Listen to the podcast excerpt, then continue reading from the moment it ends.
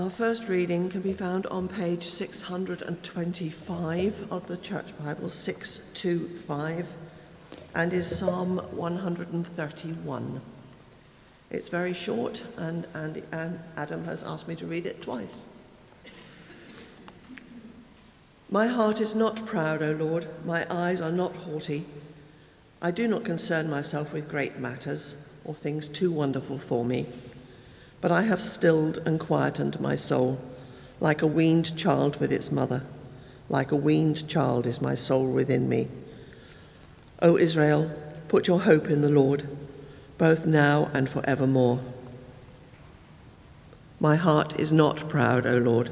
My eyes are not haughty. I do not concern myself with great matters or things too wonderful for me. But I have stilled and quietened my soul like a weaned child with its mother, like a weaned child is my soul within me. O Israel, put your hope in the Lord, both now and forevermore. This is the word of the Lord. Thanks be to God.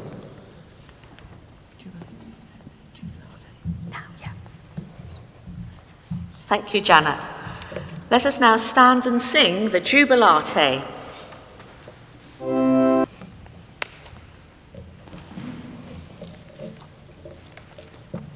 I assume the second reading is Luke. Thank you. Lovely. So the second reading may be found on page 1026 in the Church Bibles. It's taken from Luke chapter 1 and starting at verse 39. At that time, Mary got ready and hurried to a town in the hill country of Judea, where she entered Zachariah's home and greeted Elizabeth. When Elizabeth heard Mary's greeting, the baby leapt in her womb, and Elizabeth was filled with the Holy Spirit. In a loud voice, she exclaimed, Blessed are you among women, and blessed is the child you will bear. But why am I so favored that the mother of my Lord should come to me? As soon as the sound of your greeting reached my ears, the baby in my womb leapt for joy. Blessed is she who has believed that the Lord will, would fulfill his promises to her. This is the word of the Lord. Thanks, Thanks be, to God. God. I want to start with a question. And the question is this Why are you here this morning? Why are you here today? I also want you to think about that for a moment while I read something from 1 Peter. Uh, 1 Peter chapter 2 says this We're to be like newborn babies. We're to crave pure spiritual milk so that by it you may grow up in your salvation. Is that why you're here this morning? Because there's a real craving, like a newborn baby, craving pure spiritual milk. Is that why you're here today? Well, uh, maybe you're here just because uh, you, um, you have to be here. You've got to sing or you've got to do a particular job. But just kind of think about that question for yourself. Do you have a craving that needs to be satisfied that only coming and sitting under the Word of God can do for you. The Bible says that we need spiritual milk, and that spiritual milk is only found in the living Word of God, the Lord Jesus Christ. So, God speaks, doesn't He? And He speaks today, and it's great. He's not silent, He's not hiding, and He speaks in many different ways. He speaks through His creation. The psalm says that the heavens declare the glory of God, Day after day, they pour forth speech. The Bible claims to be the Word of God. This is God speaking to us. So when we come to the Word of God, actually, we're thinking God's thoughts after Him. That's amazing, isn't it? What a great privilege we have as we sit under God's Word. And let's look at Psalm 131 because this is a beautiful psalm and it gives us an intimate window into the inner life of someone who's learned how to still himself from the noisiness of life. And as we eavesdrop in on this psalmist, Well, we might even ask, why bother? Why should we bother listening to what he has to say? Well, he was a man who God said, This is a man who's after my own heart. He was a king. Remember, he's the bloke, David, who fought Goliath with a sling, then cut his head off and gave victory to God's people uh, by defeating the enemy. He was the king chosen by God, and he knew God. That's why uh, we should listen to this psalm. And the psalmist invites us, if you like, to a show and tell, a show and tell of how to get peace on the inside. And he radiates someone who's learned this quiet himself. And he describes, I think, what the Apostle Paul calls the peace which passes all understanding. See, this man's not noisy on the inside. He's not a busy, busy kind of guy. He's not on edge. The pressures of achievement don't consume him. Failure and despair don't plague him. Anxiety and fear aren't causing him to kind of rally into a tailspin and free fall into kind of despondency. He's quiet, he's composed. Is Psalm 131, is that your experience? Is that you? If not, what's the noise going on inside you? Where's it coming from? Let me just tell you before we speak about what Psalm 31, 131 is, what it's not. It's not about having an easygoing personality or low expectations out of life. It's not that. It's not a retreat from the troubles of life to a retirement of ease. It's not the quietening that perhaps a glass of red wine uh, or some Prozac uh, might achieve temporarily for you. Psalm 131 speaks of an inner quiet, an inner quiet that's present smack bang in the middle of hardship and trial and suffering and persecution. It's a peace and composure which is learned. And it's learned in a relationship. And it's learned, it's not spontaneous, it's learned with the Lord. We see that in verse 1. This is the psalmist speaking to the Lord. And in verse 3, uh, he speaks uh, of putting his hope in the Lord. This is a relationship. Look at verse 2. He says, But surely I have stilled and quietened my soul. How does this happen? David says, Come, listen, pay careful attention, think God's thoughts after Him. Well, He wants to show us the results of peace first before anything else. Look at verse 1. It says, My heart is not proud, my eyes are not haughty, I do not concern myself with great matters. King David, the first thing he's learned is to be able to say what he's not. He's saying, I'm not something. That's where we start baby steps. You identify what you are not. I used to love to go fishing when I lived back on the Isle of Wight. Um, and uh, I used to go to this really quiet pool in Apse Heath, just outside of Shanklin. And just kind of picture this setting a kind of small pool, lovely countryside in the background, and just the stillness and that quiet. Even your kind of footsteps as you walked around this pool would send a little ripple into the water. It was that quiet.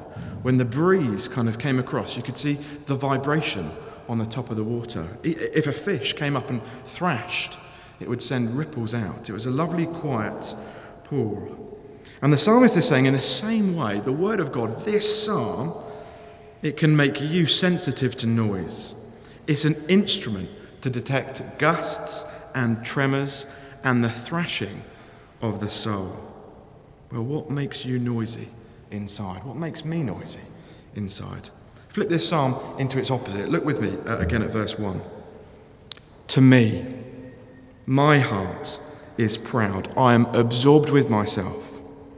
My eyes are haughty. I look down on others from my pedestal.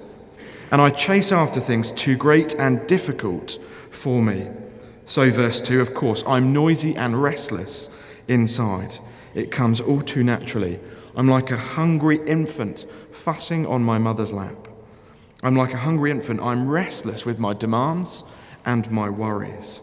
Verse 3 I scatter my hopes onto anything and everybody and all the time. Noisiness makes perfect sense to us, doesn't it? We can identify where our noise comes from.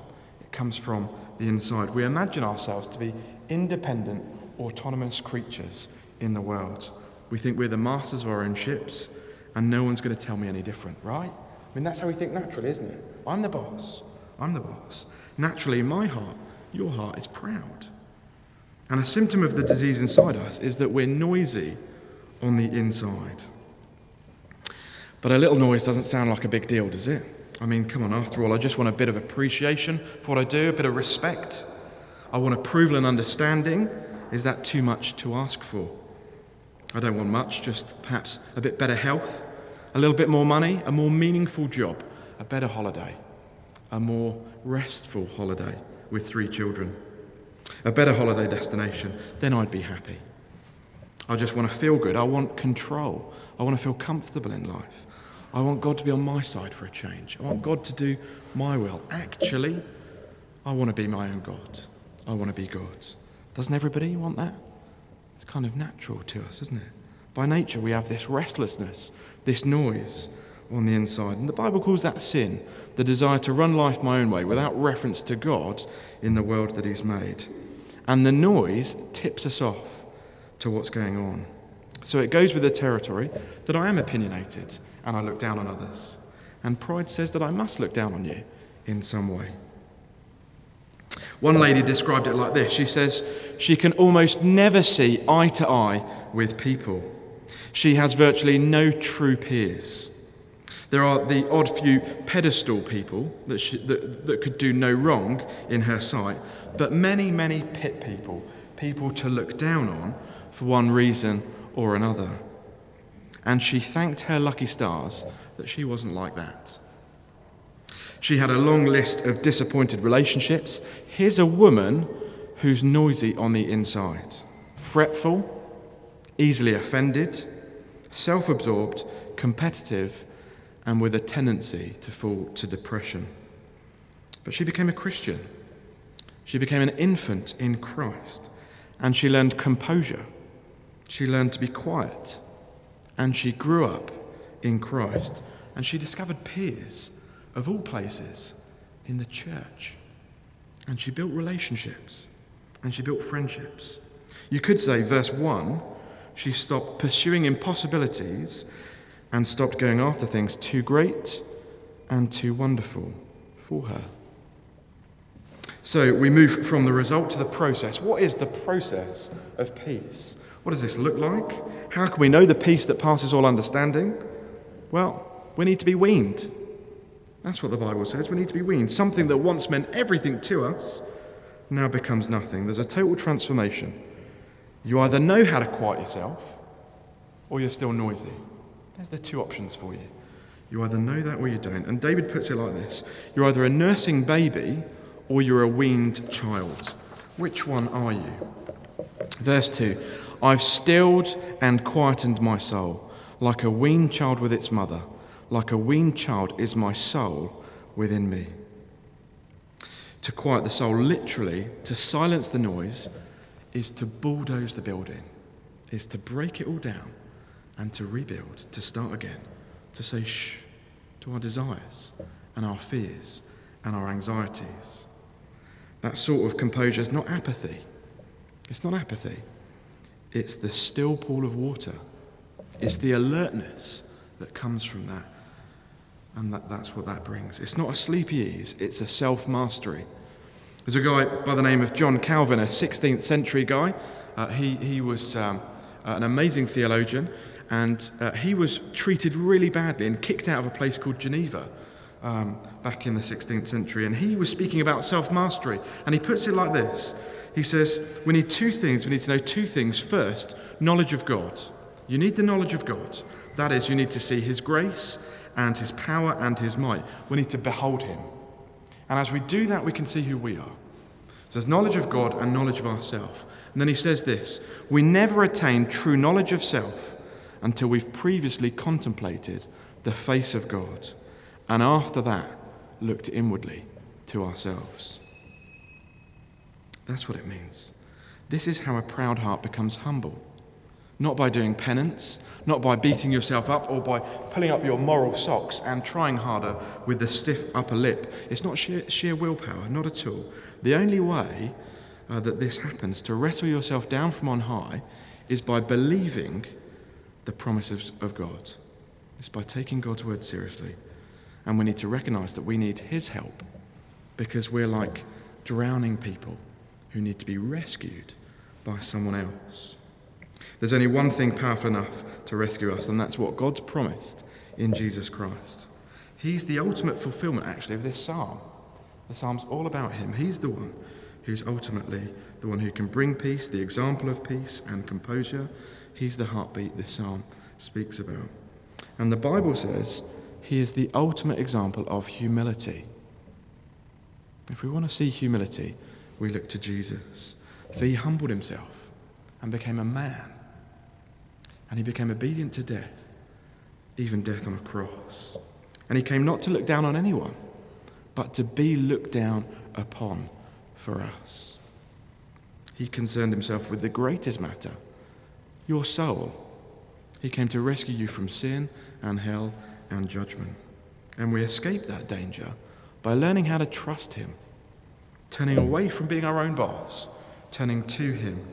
Uh, and we need to wave the white flag. If we've not already done that, we need to do that. We need to wave the white flag and put our trust in King Jesus. He's the one who rescues us by dying for us. So the process of peace begins by taking God's promise seriously. I've stilled and quieted my soul. I'm like a weaned child, is my soul within me. Before Joel was weaned, um, whenever he was hungry, whenever he was put on my wife's lap, Mel's lap, he'd kind of fuss and wriggle and squirm. He was one track minded. He knew exactly what he was after. And if he wasn't satisfied immediately, then he'd make noise, right? I mean, that's common, isn't it? That's a common thing for a baby to do. His mother's milk meant everything to him life, health, satisfaction, joy. And if it's not delivered right now, then we're going to hear about it, right? But now he's weaned, there's a dramatic change. He can hold a beaker, he can take a beaker, he can hold a spoon. He can't quite find his mouth yet, but baby steps. That's what we're talking about. We're talking about baby steps. Just picture your own soul for a moment and just put it on your lap in front of you. And if you can hear the noise all around you, pressures of life, whatever that is for you, the fretting, the fussing, just say to yourself, Jesus brings me peace. He's the one who brings me peace. Vertically with God, I can know I'm back in relationship with God. Peace with other people horizontally. You and I can be at peace again, friends. Uh, we, can, we can be at peace, thirdly, internally. We can, we can rest from those anxieties that once plagued us. Finally, the reason for this peace, verse 3 O Israel, people of God, put your hope in the Lord, both now and forevermore. The Lord Jesus Christ, He's your hope. Your hope is in a person and in a relationship with Him. And humility either kicks in and we see we need His rescue and we need Him in our life and we're craving for Him, or we don't bother we say no to that. Haughtiness either lowers its gaze or it doesn't. We either come down from on high and we humble ourselves, or we keep looking down on people. They're the two options. We stop pursuing impossibilities and we start depending on certainties. Where? Found in the Word of God, in the person of the Lord Jesus, and in relationship with Him. Just look again at verse 3 with me. There's great awe and wonder in this one verse. Just grab hold of your soul and make it consider this command. Put your hope in the Lord now and forevermore. Put your hope in Him. Where's your hope? What are you hoping for? What are you hoping in? The Bible says, put your hope in the Lord. Put it in Jesus, who's your peace. Now, how do we do this? Well, we looked at Psalm 130 last time I was speaking to you. Just look up again at Psalm 130. Um, the psalmist says, From the depth I cry to you, Lord, let your ears be attentive to my cry for mercy. That's where we find peace. We look to God for his mercy. Verse 4 because with him there's forgiveness. So we fear God rightly. Verse 5 and 6 we wait, we encourage our souls to wait on the Lord. He's coming, He's coming. There's hope in the Lord who has mercy, who forgives sins. Therefore, he's to be feared because he will return to judge the living and the dead. We're called to trust him, to have faith in him, to know him, to walk with him. O people of God, put your hope in the Lord now and forevermore. Let's pray. Lord, we thank you so much for your word. We thank you that we can think your thoughts after you. Help us to be certain of your promises. Help us to be those who trust in the Lord now and forever. Amen.